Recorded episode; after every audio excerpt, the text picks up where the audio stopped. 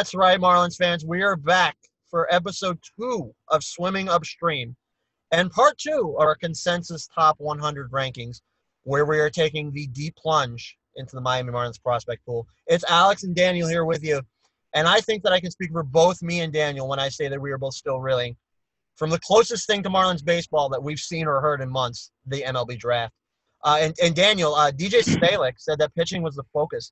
It turns out it was the only focus as the Marlins go and get six pitchers over the first five rounds, the only five rounds, I should say, wow. of this MLB wow. draft. So, yeah, thoughts on that? Yeah, well, first of all, just very excited just to be back here talking about our Marlin system.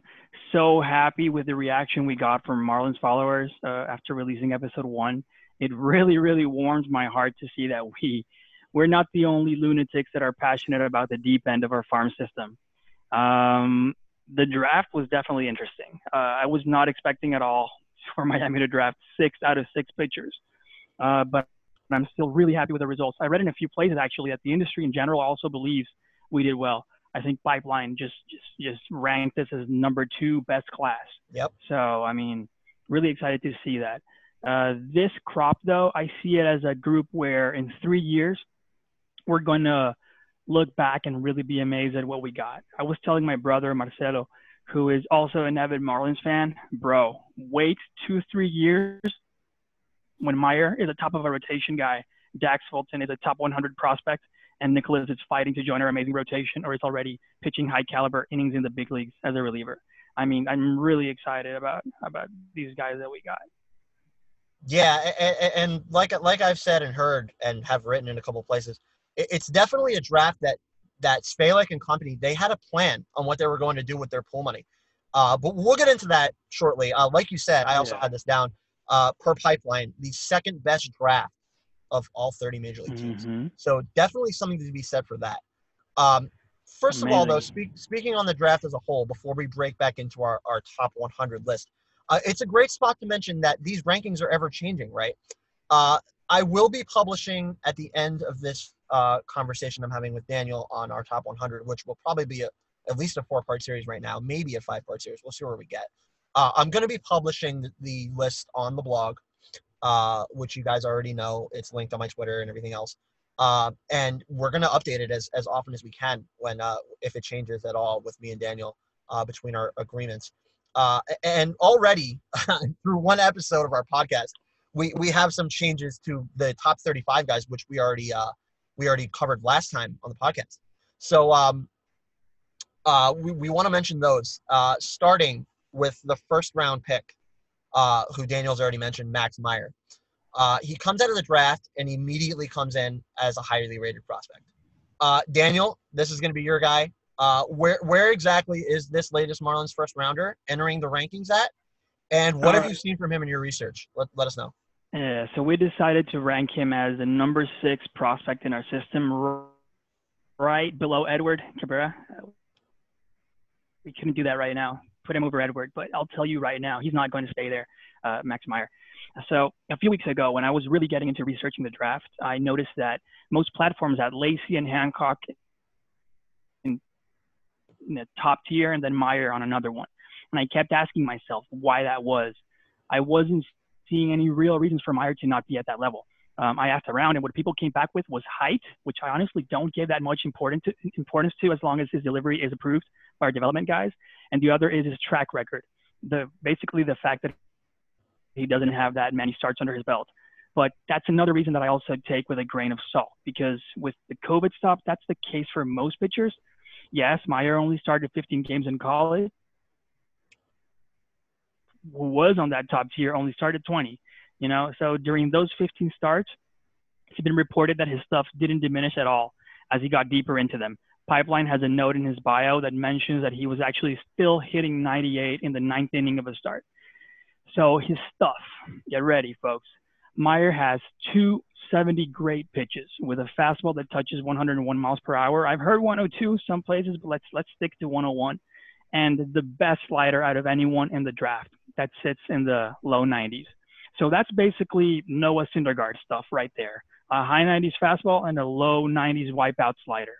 uh, mentioned as the best two pitch combination in the whole draft. And this is a draft with the best pitching class in many years. But that, so yeah, two pitch combination, amazing. But that does not mean that he's a two pitch pitcher. Meyer also possesses a 55 grade fading changeup that has shown flashes of becoming a plus pitch moving forward. I mean, I saw a, a video of, of him just throwing same the same batter, uh, fastball, slider, changeup. It's it's it's crazy. It's nasty. So now you're thinking, okay, cool. He has electric stuff. Can he command it? Uh, yeah, he can. He fills the strike zone and gets quality strikes, uh, especially with that slider. He can use it to get a called strike or to wipe you out with crazy movement. Um, additionally, he's one of the most athletic pitchers in the draft. His numbers in college are exactly as you imagine them. Uh, 213 ERA, 11.37 K per nine, 0.93 whip, uh, with this shortened season uh, being absolute video game numbers. So yeah, to sum it up, yes, only six feet tall, like Sixto Sanchez, but absolutely electric stuff. He can command his pitches, bulldog mentality on the mound, and we got him on an underslot deal. I think the Marlins did very well. Yeah, I mean, I mean, it, it's a guy that, I mean, coming into the draft, you know, most Marlins fans, including me, and and maybe even a lot of other writers and everything, they thought that that it had to be Asa Lacy, right? But mm-hmm. all along, Svihlik had this guy picked out. Why he had him picked out? Asa was going to command an overslot uh, price tag. He probably still will, getting drafted where he was. He will probably still make overslot oh, yeah. where he was drafted. Uh, Meyer is a guy who's going to make under, definitely under the third ranked slot value. Uh, with that saved money, the Marlins will use it on their second round pick, will be a high schooler, uh, which we will get to. Um, but they definitely, like I said before, they had a plan going into this draft, and they definitely had Meyer picked out. I even heard a report somewhere where they even had a phone call with him beforehand saying that they were going to pick him before it was even official because yeah. they didn't think anybody else was going to jump over them and get Meyer, and they didn't. Yeah, so yeah, I think his his brother. Yeah, exactly. His brother had uh, his the hat already in his hand, just ready to give it to him. So. I believe you. So, so it, it was definitely a, a sure thing going with Meyer, even before the draft started, even before Manfred got on that mic you know, it, probably even well before that, maybe even a couple days before the Mar- the Marlins wanted this guy. This is the guy they wanted with the third overall pick. Daniel gave you the why. The stuff is absolutely disgusting, especially that slider. It's one of the best pitches in the draft. He can place it on the back foot. He can bury it on the lower half. He can place it even inside the strike zone for strikes. And and co- collegiate guys just just didn't stand a chance. It's a ridiculous pitch. It's deadly it's going to live up to a very very high value in the major leagues. It's a very good pitch, and and it's it's it's you just can't say enough about it. Uh, the the velo, as Daniel also said, is there. It sits 97. He could ramp it up to triple digits, like Daniel said, even up to 102. Which, from a six foot nothing guy, that's not something you hear about. Um, the question for me, and Daniel mentioned it, uh, how can the arm hold up? like I said, he's a six foot nothing kid. Uh, you know, he doesn't throw downhill. He does throw high stress. Did throw only the 15 games in college, but still has room to grow. I mean, I, I don't see him going much past where his height is, but he's another type like Sixto Sanchez, who's one of these guys that just has electric lights out stuff on the mound. As long as the health the health holds up, this is a guy who's one of the nastiest pitchers in the draft. Again, we got him for a bargain, well below the slot value. Use the saved money to get somebody that could live up to, you know, similar expectations. So, you know, it, it's a it's a it's a uh, quantity over quality uh, type signing for the Marlins. Getting uh, Meyer over Asa Lacy. Um, like I said, definitely some strategy into it, um, into why they picked this guy and where they went uh, brings a ton to the table, just needs to prove that he can stay healthy through the inning strain, which I do think he can, and Daniel does so as well. So um, if he can, and if he proves that, unquestioned ace in the future, um, I think it'll be probably, uh, you know, a start off. People always ask me where, where he's going to start. I think this guy probably at his age probably starts uh, in single A uh, full season ball. Uh, they take it slow with him, maybe putting on an innings limit uh, just because they want to build the arm up to that uh, to that potential of being a starter. Uh, but yeah, uh, Max Meyer, you see the stuff and it y- your mouth just drops open. He's ridiculous. and I'm very excited about the possibility of a Brax, Max, and Dax combination in the rotation. And how can you argue Love with it. that, right? Love it. All right. So uh, we're, we're go- with that said, we mentioned Dax. We're go- we're going to the uh, to the second guy who's going to enter the uh, the top twenty uh, on our list uh, immediately out of the draft. Uh, Daxton Fulton, uh, high school kid. Uh, you know, uh, one of the highest rated high schoolers in the draft. Probably would have gone higher than this if not for Tommy John surgery. But Svihlik and Hill, they definitely had a target on this guy. Like I've always already said, they saved the money off of the first rounder, which they got with Meyer. Uh, he's gonna sign sign under slot value if he didn't already, and we just haven't heard.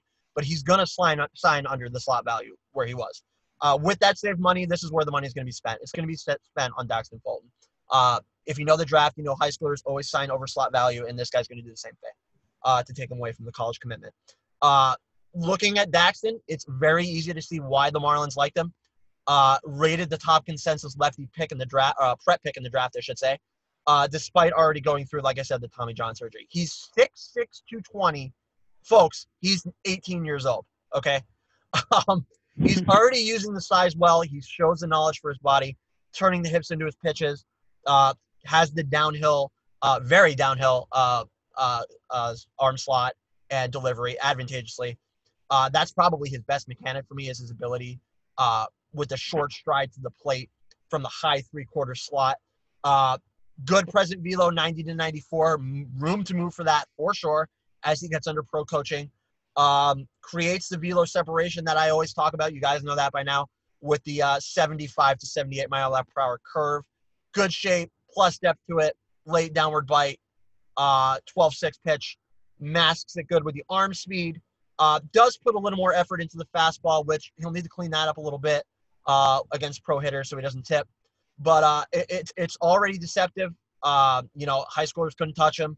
Uh, coll- collegiate hitters probably wouldn't have been able to touch him. Uh, he's hard to pick up out of the hand because of the size and the moving parts. Um, great feel for both the fastball and curveball. Uh, changeup sits 86, 88. Uh, according to reports, the spin rate's already MLB grade. Uh, needs a bit more time developing the feel for that pitch, I will say. Uh, but almost every scouting report is in agreement that for a guy his size, he does a great job repeating his delivery. Uh, arm speed with all three pitches is pretty much the same. Like I said, puts a little more effort into the fastball, but he can clean that up. Uh, like I said, knows the body uh, and uh, knows how to use his body uh, very advantageously in, in many different ways. So very, very far ahead for an 18-year-old kid, especially considering he missed time with the TJ. Um, is the new head of the class when it comes to Marlins high school picks. I think he jumps Evan Fitterer. Uh, we have yeah. him rated as the 16th uh, best uh, pick, or uh, I'm sorry, best uh, prospect in the pool right now, which is over Evan, Evan Fitterer. Uh, the pool money was well spent here. Uh, like I said, Brax, Max, and Dax. That's what you got look, you got to look forward to in the future, and he's part of it. What I really love about him is that the reason the reason that he was picked so high is in his fastball. Like you get a lot with these high school kids, like Kolek, for example. Yep. No, the fastball, it's you know it's in the uh, low to mid 90s, and it will mature. That'll come. I mean, his frame is so projectable. Okay. Now the reason that at eight is that at 18 he already has one amazingly developed uh, secondary with his, his curveball. You mentioned it; it look- looks nasty. Um, I read that he can already manipulate its break. He made Zac Veen look silly at the Perfect Game All American Classic with three of those bad boys in a row. Um, it's crazy. It's a nasty curveball. Um, and his changeup, while not at the level of the curveball, is also pretty well developed. It still obviously has a long way to go. So it, you know, I mentioned Kolek. No, this is the complete opposite. Even though he has the similar frame, um, this is more towards Braxton Garrett when he was drafted with those beautiful secondaries like that curveball. Um, Yeah. so, so I, I mean, I, that's what I, what I do love. He did have Tommy John surgery, as you mentioned, in September, which means that he should be ready to to get back to it in March 2021, which I love. You know, next season he's ready to go. Um, he's not going to be at 16 for long either. You know, he, we, we put him there because we just couldn't put him above guys like Burdick, Jerar Encarnacion, Connor Scott yet. That's how good our farm system is. Um, anywhere else, he's easily in the top 10. Yeah, I mean, uh, going back to the TJ, uh, Daniel, it, it, this is really an interesting development for me in, in baseball and, and in scouting baseball and, and how, how especially the Marlins system has gone uh, with guys that have gone on, have undergone this, uh, especially in recent drafts. Um, you know, there, there was a time in, in baseball, I'm sure you remember, that that TJ was pretty much the death sentence for pitchers. And, and now mm-hmm. you look at this Marlins system, like I said, for proof. How many picks have we had that have undergone TJ and they've come back to be not only quality prospects, but in some ways quality players, even at the major league level? I think you have another guy here in Fulton. Um, like we said, he hasn't pitched since the surgery. Probably not coming back till next year, um, which probably isn't going to matter anyways. So he's probably not going to come back till 2021. Um, even if he struggles out of the gate, making the jump to pro ball, having not pitched since high school, it's not really a big deal as he builds back his arm strength. Tons of time. The youth is on his side. He shows the three pitches already. Like I said, this is great money spent. Uh, great money saved in getting Meyer, who's not far away from a sure thing, and very good money spent on a high schooler who, like we said, the best lefty prep in the draft. So you can't argue with that. Uh, I mean, this, this was a solid strategy by Svihlik. I know in some circles it was unpopular, but I really, really like this draft strategy by Svihlik, saving the money on Lacy, going to Meyer, and uh, and getting this kid here in the second round. Um, Agreed. Yeah. So uh, with that said, uh, we want to mention a little bit on the rest of the draft. We're not going to spend too terribly long on it. Uh, Daniel, I know you have a couple things on our third round pick. Uh, Kyle Nicolas. Uh, I'll let you go ahead on him. Yeah, this guy was the uh, uh, compensation pick. Um, 6'4", 225 pounds out of Ball State. So just like Max Meyer, uh, Nicolas is one of the best fastballs in the draft, sitting in the mid 90s and reaching 100 as well. One of the fastest uh, uh, fastballs in the in the draft. His slider, though, while not as amazing as Meyer, is still a plus pitch in the high 80s with a sharp break. Um, he also possesses an average curveball and a passable changeup that, that Miami would need to further develop. Uh, uh, Nicolas' biggest question mark is his control.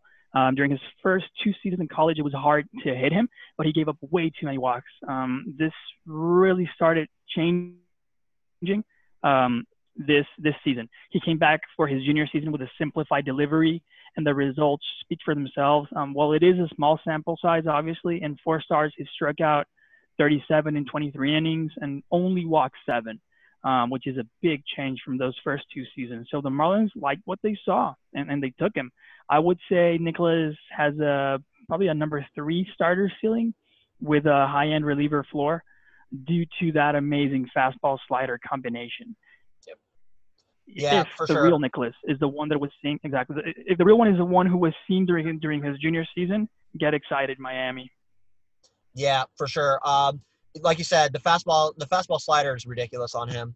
Um, it's a guy who developed a much bigger feel for that pitch last year uh, and during his showing in the Cape.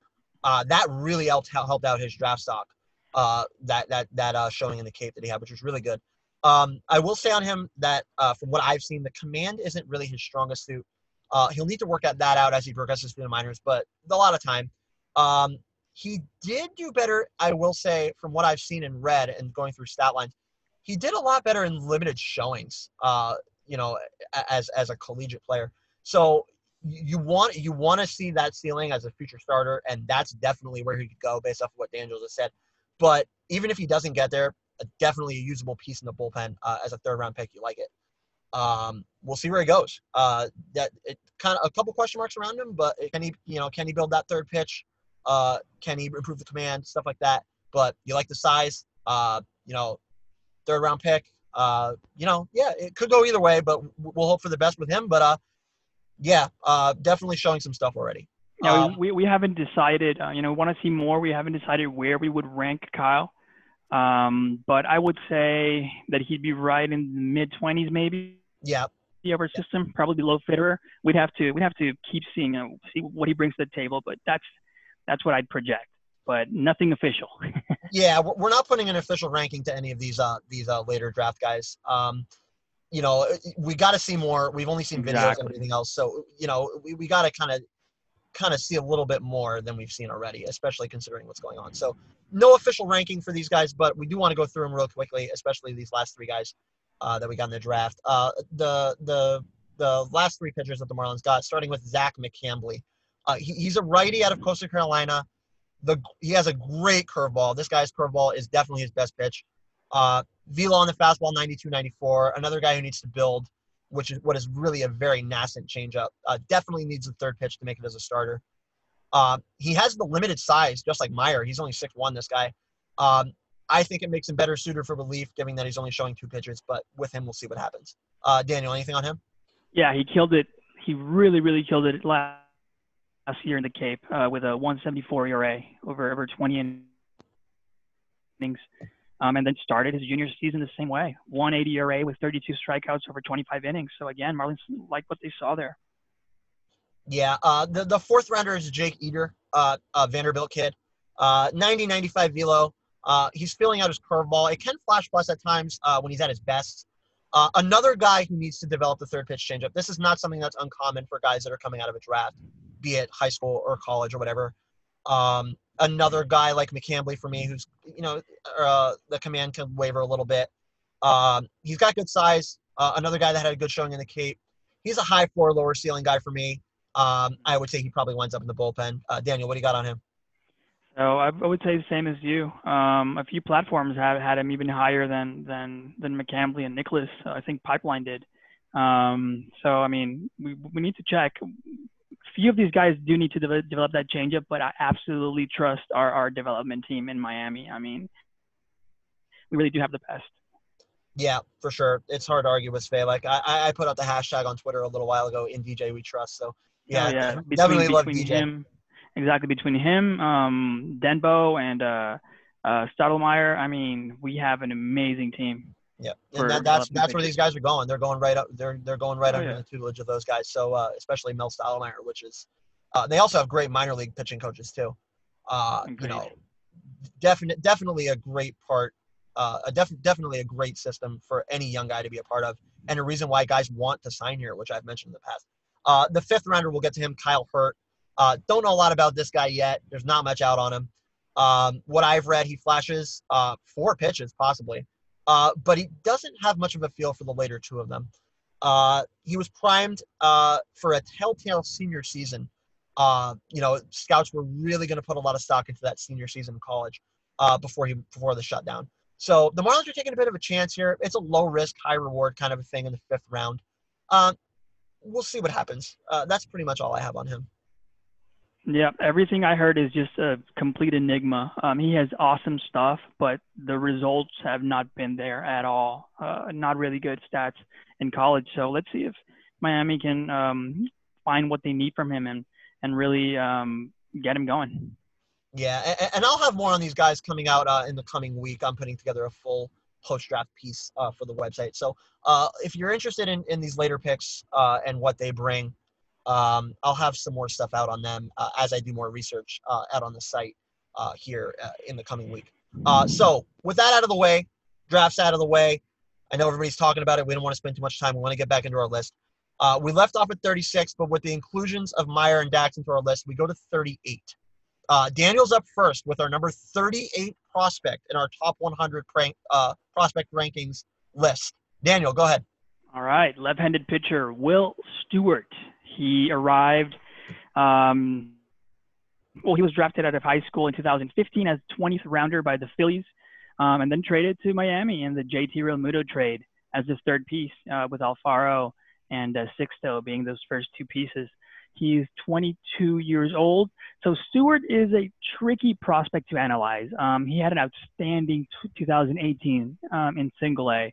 Um, that was the year he was traded, but he absolutely regressed in 2019 when promoted to High A, already in, in the Marlins system with a 5.43 ERA, 138 WHIP.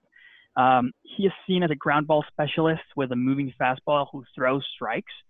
Um, so while he can throw his secondary offerings, a slider and the changeup for strikes, they are just simply average at this point. Not much strikeout potential. His K per nine has actually been decreasing every year. Uh, last year it was at six, uh, 6.6 per nine.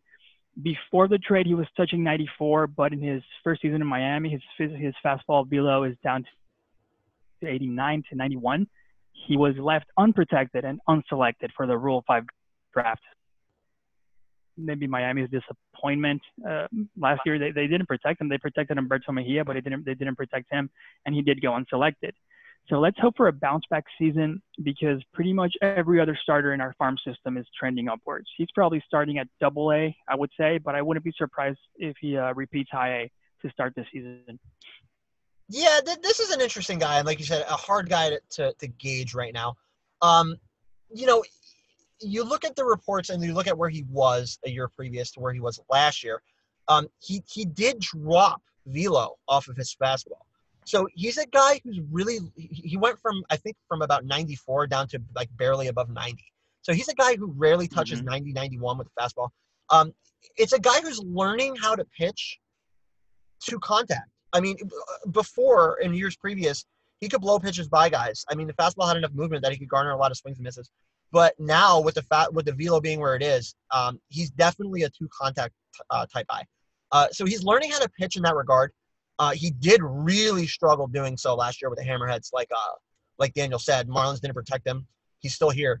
Uh, so yeah, um, if he can really learn to command that lower half of the zone and learn to be that really, really ex- like exclusive two contact pitcher, then I think Will Stewart has a, a room to grow as a back end rotation piece. Uh, we'll see what happens next year. It's definitely going to be, be a big year for him. Um, but I, I think given the pedigree and given where he was as a prospect, despite the velo drop, I think he could bounce back. Uh, like I said, we'll see what happens. Um, he'll probably get pushed up to double A next year, so he's facing better competition. But like I said, Stewart, a guy that you just wait and see what happens. Uh, you hope for the best, but at the very least, he has a bullpen floor. Uh, we're going to 39. I got him, Matt Givin. This guy's a really, really cool story. A lesser known Marlins prospect. Um, not a lot of people know about him because he missed a full season. Uh, haven't seen a lot out of him yet in a Marlins uniform, but he's a really, really cool story.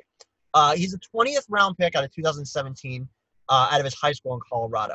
He spent his, the first three years uh, of that of his uh, uh, prep career, I should say, amateur career, as an infielder, and only really moonlighted as a pitcher. But started focusing on pitching in his senior year. He got some advice from pro scouts to do so at a showcase. Fish Stripes had this story. Our buddies at Fish Stripes, we love them. Eli and Co. Uh, they had the story in an interview with him not too long ago about how he was flown out to Marlins Park while the Marlins were playing, I believe it was the Pirates in Pittsburgh, to pitch for the organization and a couple of others at a showcase a few weeks before the draft. Days later, a couple days later, I should say, Miami selected him and eventually signed him away from his college commitment to Xavier University. Uh, he had been devoting himself to pitching full time for only a few months. So a guy that you see as an infielder, obviously scouts and that obviously that scout or a few scouts that he talked to saw the arm strength and apparently footwork mechanics or some kind of scouting that's probably above my grade um, to, to see in a shortstop other than the arm strength to be a, a, a, a future starting pitcher. Um, what stood out to the Marlins, I will say, was the quick rise in maturity and the craftiness for the for the craftiness of pitching in such a short period of time. Uh, in his single uh, senior season alone in high school, uh, he put five miles an hour worth of velocity on his fastball and developed two breaking pitches. Not only one pitch, but two breaking pitches, including a swerve and a changeup. Uh, that was what was on full display during that showcase in Miami, and that's why he's a Marlin. Uh, so, like I said, a really fun story about a guy that did a complete 180 going from being a shortstop or a third baseman, a, middle infielder to corner infielder, uh, within the span of just a couple months, and his whole life got turned on its head. This guy was planning to go to college for all four years, uh, per his own words, uh, and now he's in a major league organization. Uh, like I said, uh, he did uh, have a lot of that work with the arm take a toll on his arm. Um, and in 2018, uh, he had Tommy John surgery. He missed that entire season and missed most of last season as well. So, like I said, a guy that we haven't seen a lot from yet, and a name that guys don't know, a lot of fans don't know of, I should say, because of that fact. Um, so, like I said, he's gone from the college commitment uh, as an infielder to being drafted as a pitcher out of high school, and now he has Tommy John surgery, all within the course of a year and a half. Um, so, what's going on inside this guy's mind? Who knows? But it's got to be a whirlwind. But I will say he was still able to get back on the mound in August of last season. He got into 10 GCL games. Um, so there's definitely a lot to say about his level of focus and his want to succeed. Um, he's got a good pitcher strain. He's 6'3", 180. He's got room to add more to that. Delivery is simple. He's got mid to high leg kick, full arm circle. Release point uh, is good. A flick of the wrist on his release, which is really what adds the deception for me. Um, he doesn't really throw downhill because of that high release point, like I said, but he attacks the lower half well. It's a good downward plane. Um, stuff is similar to where it was before the surgery. Uh, he tops at 92, like I said, downward plane. Uh, the slurve is a nasty pitch for him. Tops at 77. A bit of loop to it. Um, could use to tighten up the break a little bit. Um, it's a third pitch for him, uh, you know, next to the fastball and changeup, but it is still a good pitch for him. Uh, the best pitch, I will say, is the changeup because of the break back to his glove side. Uh, it's a nasty pitch. Got the two plane break. Like I said, fades back to the glove side and garners a lot of swings and misses. So, like I said, uh, throws it from the uh, throws all of his stuff from the exact same arm angle every time. Uh, high release point makes it indistinguishable for uh, hitters to pick up on. Still just 19. Good strike zone knowledge. Good feel for pitching. With more consistent command, I I, th- I think he's a big player in the future for this Marlins organization at the back end of a rotation. Man, I'm really happy you got given. I'm really happy you got he got his. Uh, wow, uh, I did know the story. I, I, did know it. I did read that Fish Stripes uh, piece. Uh, I love it. Uh, I did want to add. So he is a, a 20th rounder, rounder as you mentioned. Um, but unlike Stewart, he was signed for third or fourth round money. Mm-hmm. So yeah, it, was it was deep in the draft, but um, he he was given a big bonus. Uh, Stewart wasn't. Um, so that's also good to know. So it is a high pedigree. You know, it's not like some guy who they just got in the 20th rounder. This guy is probably would have gone third, fourth, uh, but because of signability, um, they got him in the 20th. Yeah, and, All right. another so another guy, 40. Another guy who, real quick, Daniel, another guy who joins that crop of, of TJ recipients, uh, which has been added to since the draft. Uh, you know, Garrett, Holloway, Rogers. Uh, mm-hmm. Another TJ recipient in this Marlins uh, prospect pool that appears here within our top what 40 pitcher 40 prospects. So uh, yeah it's definitely becoming a thing of the past that tj is the end of your career. Uh, definitely want to put an exclamation point exclamation point on that because it's definitely a big thing for me and i'm sure it will be for a lot of old time baseball fans that uh, have followed the health of starting pitchers. Anyways going to number 40 completely ahead, agreed. Yeah completely agree. and there's going to be another one. I don't know if we're going to get him today or next episode but there's going to be another one another pitcher really close here who also had tommy john Yep. yep. Um, all right. Number 40, the great Luis Palacios. um, signed as an international amateur, amateur out of Venezuela in 2016. I wasn't able to get my hands on his signing bonus, um, so I would assume that it wasn't considerable. 19 years old, turns 20 in July. Um, so, the curious case of Luis Palacios. Uh, this is a kid who has played his whole career like uh, Cy Young in the lower levels. Um, even though his stuff is not widely celebrated, I've heard uh, differing accounts about his velo. Some say high 80s, others say low 90s. I've also heard that his secondaries aren't really special either, uh, but he somehow still has video game numbers the last two seasons in the DSL and the GCL. So we're talking sub 1.00 ERA, 0.62 WHIP, 160 average against. Um, I believe what makes him special is his control and pinpoint command. Only six walks in 104 innings uh, the last two seasons, and two home runs allowed.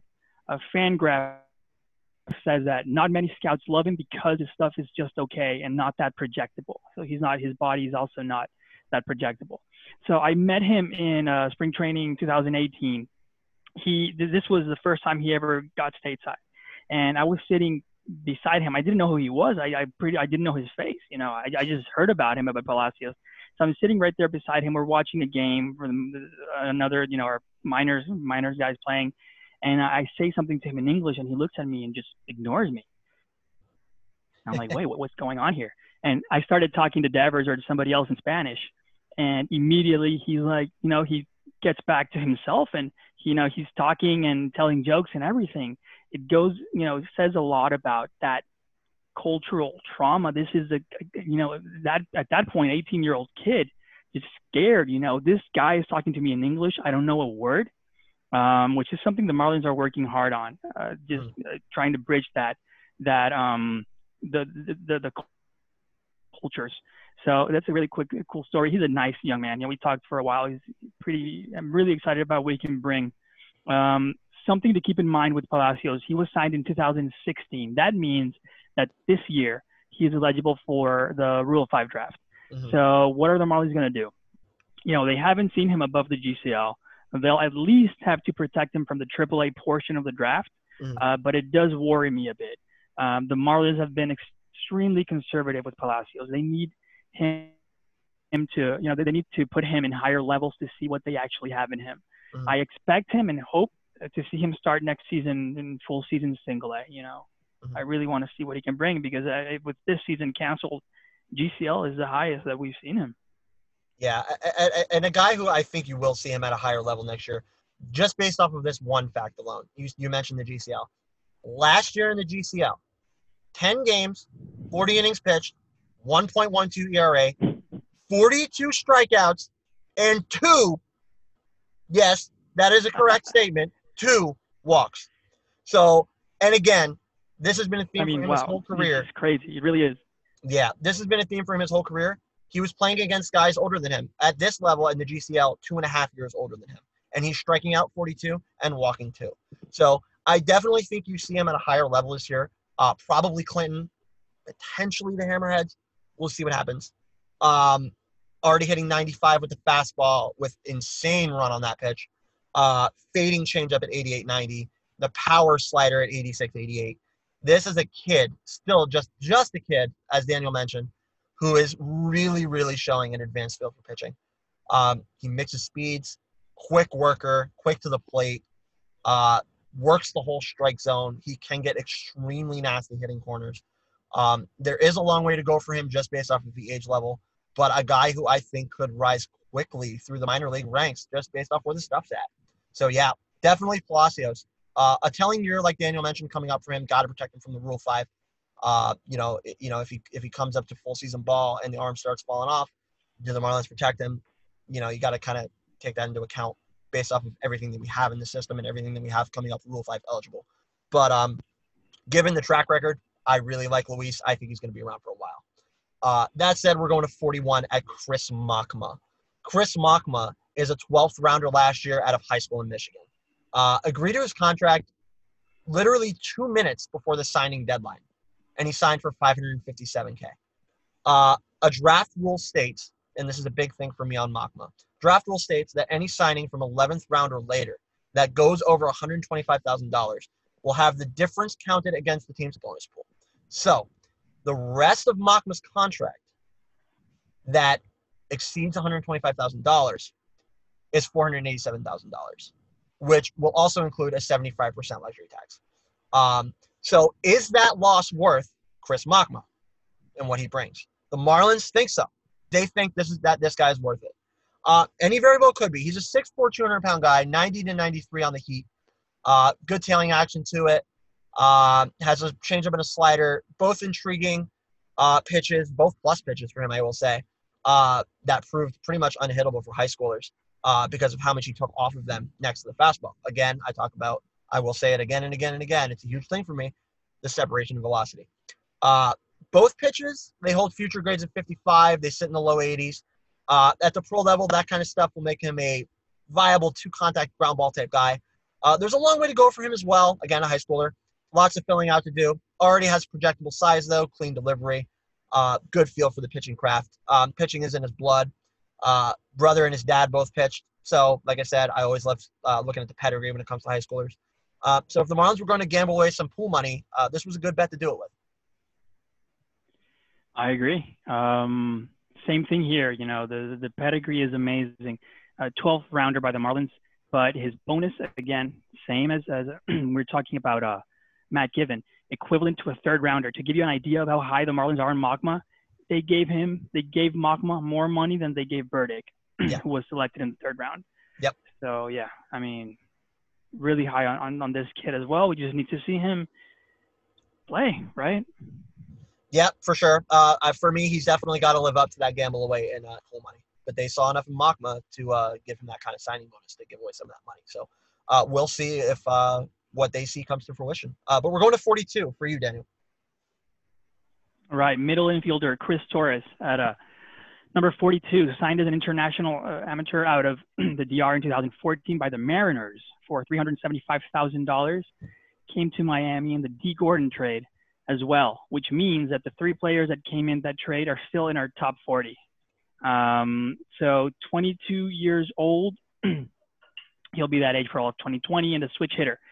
Chris Torres, he's an athletic player who came pretty highly regarded in, in the Dee Gordon trade. I would say that he is a 60 run, 60 arm guy. Um, his bat plays, very solid season in 2017 and 2018 um, with a 160 and 132 WRC plus respectively. Um, but he unfortunately regressed in 2019. By the way, quick parentheses. If you're wondering what I mean when I say weighted runs created plus or WRC plus, it's a stat that measures your offensive ability, but also adjusts it to important external factors, such as um, in what stadium or league you play in. So uh, 100 WRC plus is average. So 90 is a bit below average, and 110 is a bit above average. To give you a couple of examples in our system, uh, Victor Victor Mesa had a 59 WRC plus last season, and Burdick had a 173 WRC plus. Yeah, that's a season right there. So back to Chris Torres. He's a switch hitter who is better from the left side.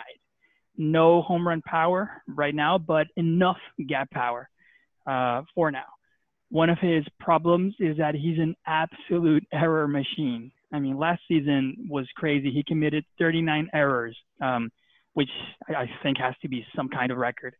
So, grouped with the mediocre offensive um, year, it was a bit disappointing. So, look for him to begin next season probably in high A. Yeah, uh, Torres for me, uh, he's been around for a little while. Uh, he's a little lanky kid, 5'11", 170. Uh, he does switch hit, like you said, the Dee Gordon trade. Um, and like you said, impressive that all three of these guys are still around in, in our top uh, 45, I should say, uh, on this list. Um, That's right. You know, he, he, did a lot last season from the right side for me. He really improved uh, from that side of the plate. Uh, despite limited size, he's already, like Daniel mentioned, he's already can show he can hit for power and hit gaps. Um, you know, but he'll he'll really need to prove it at the upper levels, and he'll really need to improve defensively. He what he did come in as what was thought to be a pretty a pretty good uh, defensive player. He just really did has not shown it yet. Uh, but he plays both middle infield spots. Um, probably more suited for second base than shortstop because of an inaccurate arm, uh, which caused a lot of his errors. Um, he's already 22, never sniffed a high A. Uh, he's going to be pushed pretty hard whenever MLB, MILB gets back going. Um, but uh, still has the potential for for a lot of tools uh, and shows a lot of tools and has shown a lot of tools. So uh, middle infielder who can hit for power. Uh, you know he's quick enough to disrupt on the base path, on the base paths. So uh, like I said, big year upcoming. But um, if he can continue to remain healthy and hit against better stuff, there's room to grow for him and room to go for him. Uh, we're going to 43. I have it Bryson Brigman. Uh, Bryson Brigman is another return piece from the Mariner system, uh, like Torres. Um, from that same time frame, he was a 2016 third rounder, signed for 700k, top 30 prospect for them in 2017. Joined the Marlins in 2018 at the deadline in exchange for Cameron Maybin in the midst of a really good season for him in high A. He was hitting 304, 373, 391 yeah. when the Marlins got him. So, uh, yeah, definitely got that the Marlins uh, cherry picked from that system. Uh, he did well in a 12 game showing in Double A to kick off his Miami career. Uh, started back there last season. Didn't do too terribly, but regressed uh, a little bit uh, uh, over a full slate worth of games at that level 253, 337, uh, 326. I should say regular time at that level, excuse me, because he got sent back to Jupiter 20 games midseason. he did come back up the end of the season. So got in almost a full season at Double A. Did get sent back down for a little while because of the regression. But uh, he, he's not a guy who does not one thing great, but does a lot of things, uh, a lot of little things, and a lot, you know, just just does a lot of a lot of stuff above replacement level. Doesn't do, you know, doesn't have the standout power, doesn't have the standout contact, doesn't have this really standout defense tool, but he does everything above average. Uh, he's that kind of guy that's just solid. Um, he doesn't have much power, but he also doesn't swing and miss a lot. Career K rates under 15%. He can find gaps. Um, he's a slash and hack type guy.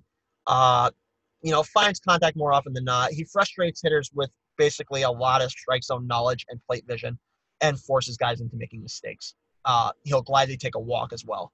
Uh, like I said, he can play both middle infield spots, uh, but like uh, again, like Torres, uh, he has better footwork and better reads at second base. So I think that's where his future is. Uh, average speed doesn't steal out of bases.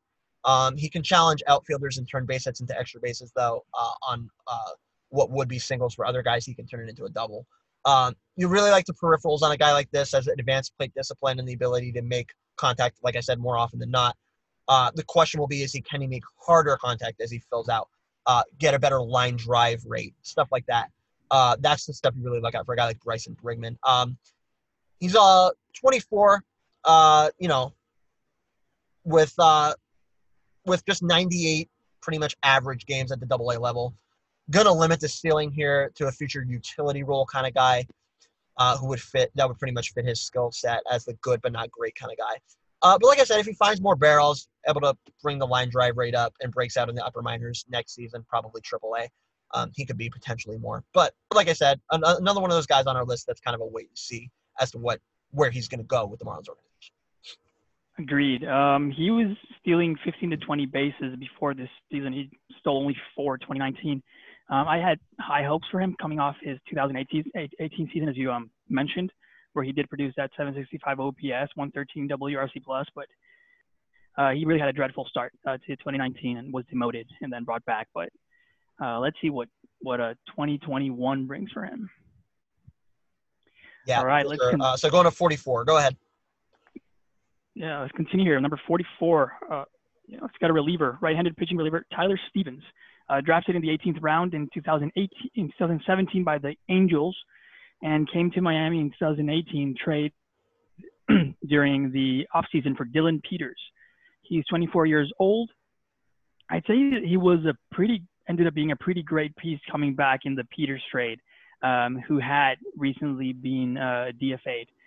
Similar to the situation with Austin Dean and Diowill Bur- Burgos, um, you know, where you don't expect um, really good return, but he's he's been pretty good for the Marlins. I was reviewing some video on him. Um, by the way, he's getting up there in the in the belly area, listed at six six uh, feet, 215 pounds. Um, very good stuff. Just solid three pitch combination. Um, high uh, velo fastball, wipeout slider, and he also does sprinkles in a, a changeup in there uh, as a reliever. So I did like that. He does use three pitches. Um, in both 18 and 19 was amazing. I mean, in high A and double A, but absolutely obliterated in triple A. So it happened in both seasons. Um, he played three levels in both seasons, and in both seasons, amazing single A and double A, but obliterated in triple A. Mm. Um, he does need to work on some kinks with allowing too many home runs. Sometimes loses control, um, but but this is a guy I see getting some MLB time in 2021. He should start in AAA, I'd say, in 2021. But if he keeps showing that stuff, um, I do see him as a possible Marlin moving forward. Yeah, Daniel, this is an interesting guy for me. Uh, like you said, uh, a return for Dylan Peters, who was DFA. Uh, if you know the DFA process, the there's a week grace period between uh, the DFA when a player gets DFA'd and uh, between where they either have to waive the player, release him, or trade him. And this was a rare case where the guy gets traded. Obviously, the Angels saw something in Dylan Peters, who has been absolutely terrible at the major league level for them, by the way, I will say. Uh, so, yeah, uh, to get anything back for a guy like Dylan Peters, who was once a top prospect, who has turned into not much. Like I said, he's been awful for the Angels.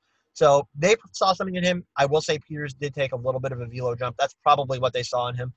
But yeah, to get anything back for a guy like Dylan Peters, uh, and for it to, especially for it to turn into somebody like Stevens, uh, like you said, he's got the big build. He's only six foot, like two twenty, uh, but but the delivery is pretty smooth. Um, you know, he's got a quick arm motion, a um, lot of deception in it. Uh, he doesn't even drop his arm a third of the way down into a circle before coming pretty much over the top. So a definite unique look and a great change of pace going from, you know, the atypical starter with the half to full arm circle to a guy that pretty much just comes straight home. Like I said, there's literally no arm circle to this guy. So a lot of deception in the mechanics to, to uh, Tyler Stevens. Um, he throws a fastball, like you said, 90, 93, 94, um, and then the slow curveball. So, you know, like I said, mid 70s. Uh, so, yeah. And then he's got what I think is his best pitch, which is the splitter. Uh, really sharp late downward action to this pitch. Um, it can pretty much come straight at you like a fastball and then just falls off the table. So it's a great pitch for him. Uh, like you said, it's a three pitch pitcher. Um, the you know you said it's a changeup. I think it's more of a split piece. Uh, you know, I, I think they they could probably both blend into one another, but they make a really good pitch for him. Um, goes low and even out of the zone for swings and misses. So, you know, like he said, he can struggle with his command at times. He can get hittable, but he's he's definitely a contributory piece to a uh, future major league bullpen. And to get that back for a guy that we DFA, that's huge. So uh, good research there by the Marlins, and uh, definitely took what they could get in um in uh, trading away Dylan Peters for whatever whatever they could get. And turns out they got a guy that's pretty damn good. Going to 45 with uh, JD Orr. This is my guy.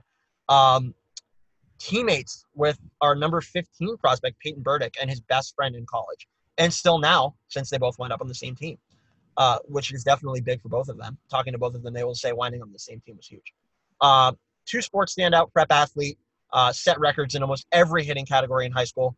Uh, like Peyton, did huge things for Wright State University, um, and uh, you know they won the conference titles in three of their four years of these two players in that college. They won conference titles uh, in the Horizon League, I believe it's called.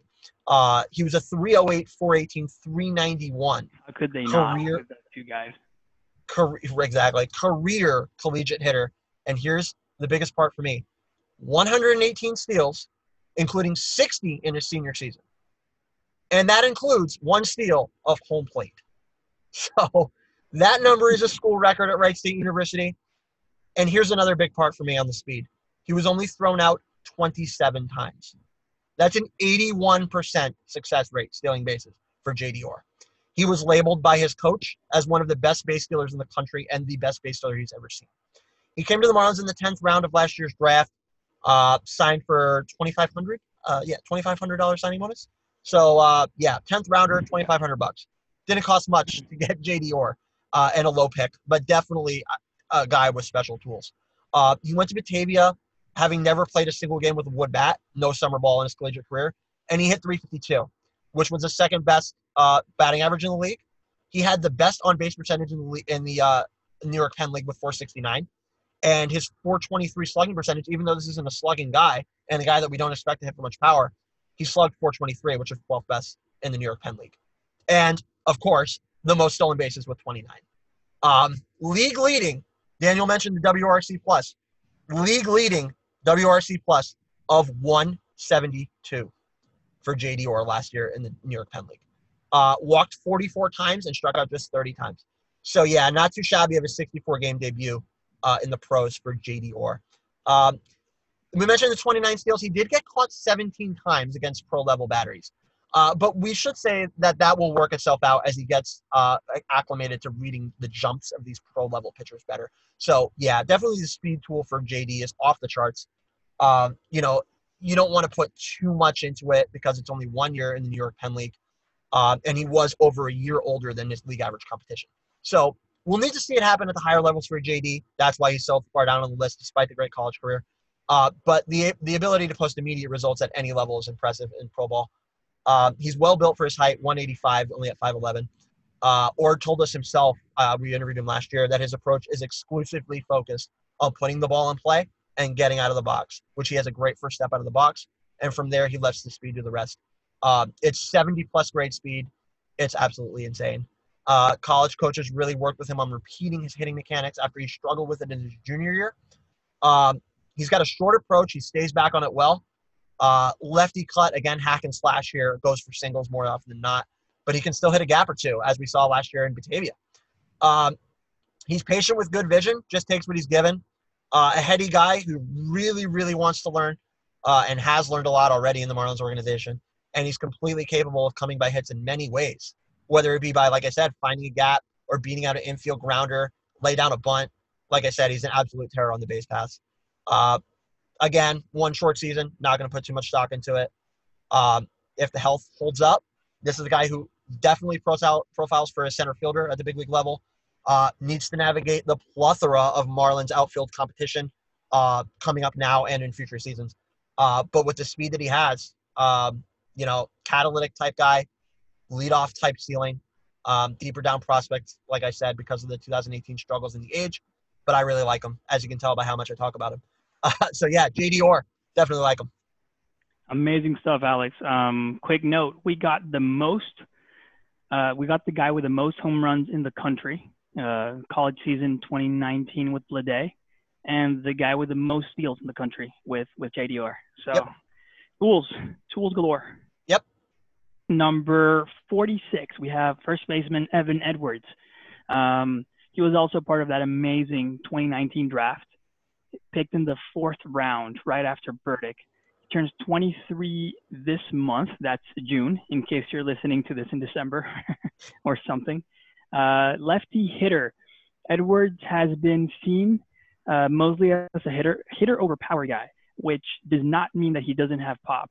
Uh, 335, 455, 609 slash line in college during his senior season in North Carolina State he does have a sound defensive presence in at first base, although he is a bit short for that position at six feet. Um, great. I really loved his first pro season in, in single A Clinton, 800 OPS, 281 average with a 350 OBP, um, as well as nine home runs in 73 games. Uh, but I would like to see that K rate a little lower. He had a 26% last season he came to our farm system at a time when when uh, first base was extremely thin in our organization. Um, unfortunately for him, though, a month later we traded for Lewin Diaz, so I do expect him to be blocked uh, moving forward. Um, but I love him. I mean, I really like him as a piece in our in our system. Should be the, the 2021 starter um, at first base in, in high A Jupiter next season. Uh, yeah, like you said, uh, Evan Edwards, uh, a big piece for the Marlins coming out of the draft. Um, he's a first baseman, like you said, uh, NC State. Um, monstrous senior season there, uh, 328, 436, 629. Seventh best OBP, 10th best slugging percentage, and ninth most RBIs in the ACC, which is a big conference. Um, yeah, so uh, lefty hitter, uh, pretty average build, just six six foot 200, uh, but hits for power because of the bat speed. Um, compact approach, pretty short to the pretty short with the swing. Doesn't overemphasize anything. Good vertical movement. Good leverage in the arms. Torque in the hips. Uh, turns his hips into the ball really advantageously. Knows the body well. Uses all the tools. Uses every bit of his frame, which is a limited frame, but he uses every bit of it in, in his uh, in his approach, which you really love to see. Uh, you know, small front foot timing trigger doesn't, like I said, doesn't overemphasize anything. Uh, good eye, especially for a plus power hitter definitely a guy I could see that can hit for both power and average at the next level. Uh, really just waits out pitchers and waits for his cookie, and that's the ones he's able to put over the fence. Uh, yeah, Evan Edwards, uh, definitely a guy I see I see with uh, 20 plus homer potential, uh, and based off of his iron selective, like I said, a good average and a good OBP, uh, which is a rare skill set to find, but a welcome one for the Marlins system. So Evan Edwards, you like him? We're going to 47, and one of my favorite pieces in the Marlins organization is Daniel Castano. Daniel Castano, I call him the Italian stallion, and you'll know why. Castano, he doesn't really get a lot of attention from ranking systems or media, but he's really starting to make a name for himself. Uh, he's a Florida native from Orlando. Uh, he did go to college at Baylor in Texas. Played a ton of baseball in college, almost 400 innings pitched, and really had the body held up really well. Uh, he gave up a lot of hits, almost 10 per nine, uh, but limited walks and kept the whip respectable. Uh, 1.2 whip for his college career.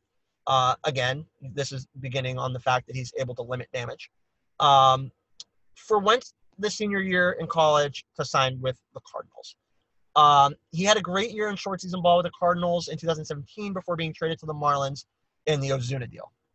Uh, started in Jupiter where he struggled, but he likely wasn't 100% when he had those struggles. Went down with an injury in early June that year. Uh, returned mid-month and got assigned to Greensboro back in Single A. Uh, went off there. 2.7 ERA, 1.04 WHIP, 52-4 KBB. Yes, 52 strikeouts, four walks, and 50 innings pitched with Greensboro. Uh, got back up to Jupiter for his last two starts, both quality starts. Uh, 100% healthy to start last season. Uh, began back with the Hammerheads. Uh, pitched out of the pen probably precautionary in order to gauge the arm strength.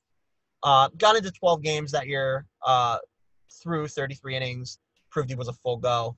Uh, 3.82 ERA, 1.2 WHIP. Uh, made his huge jump up to Double A in May of last season, and results just kept coming for him despite that huge jump. Uh, 18 games. Uh, this is where he started uh, starting games again. 11 starts, 86 innings, 3.35 ERA, 1.14 WHIP, 73-16 KBB. So you see these results, and you definitely see that he was not 100% to start the season with the Hammerheads because the results in the stats were just way off. So uh, yeah, that season last year, uh, that stint with the with the uh, Shrimp stands out and stood out to the Marlins. Uh, 16.2 strikeout to walk ratio, by the way. Uh, he was invited to spring training, five shutout innings on three hits for the Marlins in spring training uh, before the shutdown. Uh, he's a guy who hasn't been talked about, like I said, a lot because of the age. Uh, he'll be 26 in September, so an older guy. Uh, but he's been solid at every level of the minors, and he's just steadily continued to improve despite some injury problems. Um, even in the shutdown, this is a big thing for me. He posted on Instagram the other day that he's working on a fourth pitch, a slider. So, yeah, even a guy that shows the work ethic amid baseball not being around, he's at Baylor University in their batting cages and bullpens, and he's throwing, starting to throw a slider. So, says a lot for the work ethic for me. Uh, like I said, he's an older guy. He's got the maturity around him. Uh, big, stocky guy, lefty, 6'4", 240. Uh, extremely quick worker, which I love to see repeats uh, the arm circle, full arm circle on all of his pitches, over the top delivery, very quick to the plate, adds a deception. Um, he's an off speed guy uh, with control and command, 60 grade control and command. Uh, he'll really hit 90, but he'll really miss a spot. So everything that about him is moving. All three pitches move. He's got fastball usually fits 85, 87, but it moves all over the place. Uh, arm side finish to it. Uh, best secondary is a curveball. He'll drop all the way he'll drop it all the way down to like 69 70 usually sits 71 73 uh, high arc good downward bite to it. Uh, usually hits a spot. Like i said he's a great great control and command guy. Generates a ton of whiffs with that pitch. Uh, he's got a little bit of lateral movement to that pitch too. So not only is this pitch moving up and down it's moving side to side and that's what i see out of castano's curveball that really impresses me uh, mixes in a good changeup 80 82 uh, depth to it uh, good fade back to the arm side um, so, like I said, nothing he throws is straight. He doesn't have the velo, but he's got the movement, and he definitely has the control command. Uh, adds and subtract from pitches despite the limited velo. Um, he's already very tough to hit, and adding the slider is a new wrinkle for him. So, yeah, uh, an older guy, but given the age and what the Marlins have coming, uh, you know, you limit his long-term future with the organization, but in the next year to two years, he's a guy that can contribute to the Marlins. Um, if not, if the Marlins don't think so, which I think they should think so, but I definitely think so, based off how I talk, you can tell that. Um, if the Marlins don't think so, he is Rule 5 eligible next offseason. Uh, so this coming season, whatever happens with that, um, you know, he's Rule 5 eligible, maybe a potential trade chip. But yeah, definitely can get some value, hmm. whether it be with the team or, or on another team from a Daniel Castano. So, a couple notes here. Uh, first one is how much did we kill the Cardinals with that Ozuna trade. I mean, for two years of Ozuna, we got Sandy Alcantara, possible ace, you know, all star last season. We got Zach Gallen that turned into Jazz Chisholm. We got Magneuris Sierra and we got Daniel Castano. I mean, for two years of Ozo. That, that, that was beautiful. Uh, the other thing I wanted to ask was okay, so he should begin the season in AAA.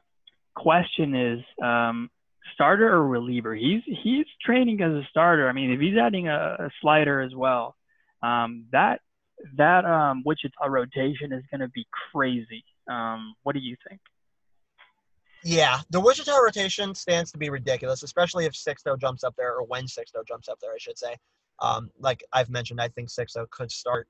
Uh, well, I think he could have started back in Double A, but now with everything, if we get a minor league season, and I think Sixto will probably go up to Triple A. But anyways, back to Castano. Yeah, it, it, without with or without Sixto, that that rotation is going to be ridiculous. And Castano, I think, is a guy who could be there uh, based off of what happens with COVID and everything else. Castano is a guy who I think definitely adds to that rotation, especially like you said, if he adds a slider. So I think he profiles better as a starter just based off of his ability to throw so many pitches. And you know, he's a low effort guy. You know, doesn't really overstress the arm and I, I really, I really, really like him as a starter more so than a reliever. What, whatever team he winds up on, I think he's a start uh, uh, rotation piece. Okay. Yeah, I think I think we agree. I think we're on the same page with that. At number 48, we have uh, right-handed pitching reliever Tommy Eveld, uh, drafted in the ninth round in 2016 by the D-backs, uh, became the piece that came back to Miami on that Ziegler trade during the um, 2018 trade de- deadline. 26 years old, so he's getting up there uh, in age. Uh, 6'5", touchdown Tommy. Uh, he's a specimen. For those that don't know, um, Eveld was a quarterback uh, for USF. While rehabbing for an injury, he started playing slow pitch softball um, and did so well that he was convinced to, to get back to baseball. Killed it and got drafted. It's an amazing story um, that I'm assuming uh, uh, Alex here probably knows more than I do about it, but it really is an amazing story. He sits mid 90s, touches in 97 with a solid slider. Through 2018, his professional numbers were incredible um, with a career 180 ERA, 0.95 whip. But after that season, the wheels um, really started coming off a bit. He was invited to the Arizona Fall League in 2018 and really struggled there. Um, he was invited to spring training last year and did, not make it to the big team. He didn't do uh, badly, but he didn't make it to the team, um, to, to, the Marlins. He started 2019 um, in the minors in AAA and really got hammered. Like they, they, they you know, he, he really struggled. Um, in 18 games, 771 ERA, 159 WHIP, 8.55 FIP. Um, so he was understandably sent down to Double A in June, where he reminded us what he's capable of. 277 ERA, 0.88 whip, and 12.46 K per nine. Um, his next season is a big one. He'll probably start at uh, AAA again, I would say. Um, will he be the 2019 first half guy or the second half guy? Yeah, he uh, he he's a guy like you said. Uh, first half not so great. Second half really great. Uh, but touchdown Tommy, like you said, like you mentioned, I love the nickname. He was born actually down here in my hometown, in the same hometown as Lewis Brinson, Coral Springs, uh, in really? South Florida, uh, probably about 45 minutes away from Marlins Park. Um, grew up in Tampa, uh, but definitely honors his time spent in Texas and how he shows up to camp and how he dresses in his personal life. This guy is one of the biggest characters in the organization and one of my favorite. He shows up to work, uh, and you saw Miguel Rojas parody this in spring training, I think, last year. He shows up to work in the skin tight denim jeans tucked in flannel shirt, huge shiny belt buckle, and cowboy boots. So yeah, a guy that was born in Florida that's dressing like this. He's a huge character, and he has a great personality, which you love to see. Uh, past that, uh, the the background you mentioned it. Uh, played football uh, uh, for the University of South Florida, which is where I went to college. Uh, before he tore his ACL, he made the switch to baseball when he got healthy, um, and walked onto the baseball squad for USF in 2014. He redshirted in each of his collegiate seasons, and when he picked up the baseball in 2014, he hadn't done so since high school. And that showed in his first season with USF. He really struggled in his first collegiate season, uh, getting reacclimated with the sport and everything else. Uh, but he put in a great amount of work and made himself draftable. Uh, stats jumped off the page in his second college season 2.21 ERA, 1.13 whip, 67 24 KBB, uh, 52 innings. Uh, so definitely a lot to be said for that uh, level of athleticism from Tommy to come back from a, a huge injury like an ACL tear uh, and get back on the mound and pretty much learn how to pitch again. So yeah, pitch learn learn how to pitch from the ground up and definitely learn the crafty side of pitching from the ground up. Where in high school you're just taught to go throw the ball. This guy learned his pitch grips. He learned how to mix in multiple breaking pitches. Learned how to simplify his mechanics, uh, all that other stuff, and make them a draft. Made him a draftable piece. Um, yeah. So um, uh, like you said, uh, was a trade piece with Arizona. Uh, he was a new arrival with in Double A when he came to the Marlins, uh, and the Marlins uh, got him in return for, like you said, Brad Ziegler. Uh, and what we saw from Tommy is clear what scouts saw coming out of college: uh, the clear athleticism, the natural arm strength, huge size, 6'5", 194. Uh, good pitcher's body, lean waist, big long waist, big long legs, stuff like that. Naturally creates the shorter distance of play, throws it downhill. So before you even get to the stuff, there's already a lot to like, right? Fluid delivery for him, repeats it well. Four pitches to him for a reliever. Four pitches for a reliever. Want to drive that home. Fastball, slider, change and curve. Uh, he can throw all four of them, but he really only relies on the first two, the fastball and slider. And it's a great combination. 93, 95 fastball.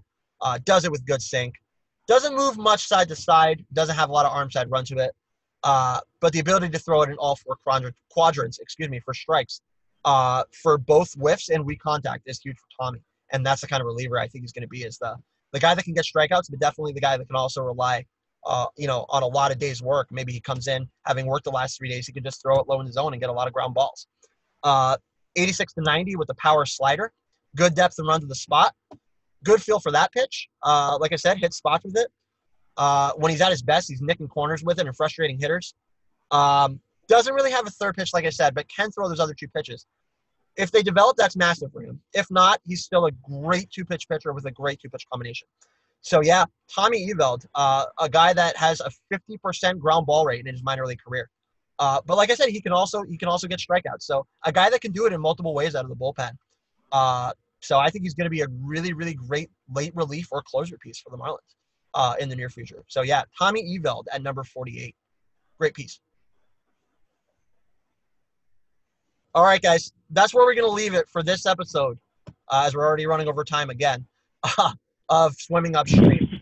our second part of our deep dive into the minor league system of the Miami Marlins, and a good glimpse at some of the draftees that have already joined our list and will be joining our list in the near future. Again, guys, thank you so much for tuning into the podcast. Me and Daniel really appreciate the time spent. We love spending the time with you guys talking about prospects, and we'll be back for part three in the very near future of our top 100 consensus list on swimming upstream. Thanks again, guys, for tuning in, and we'll see you next time.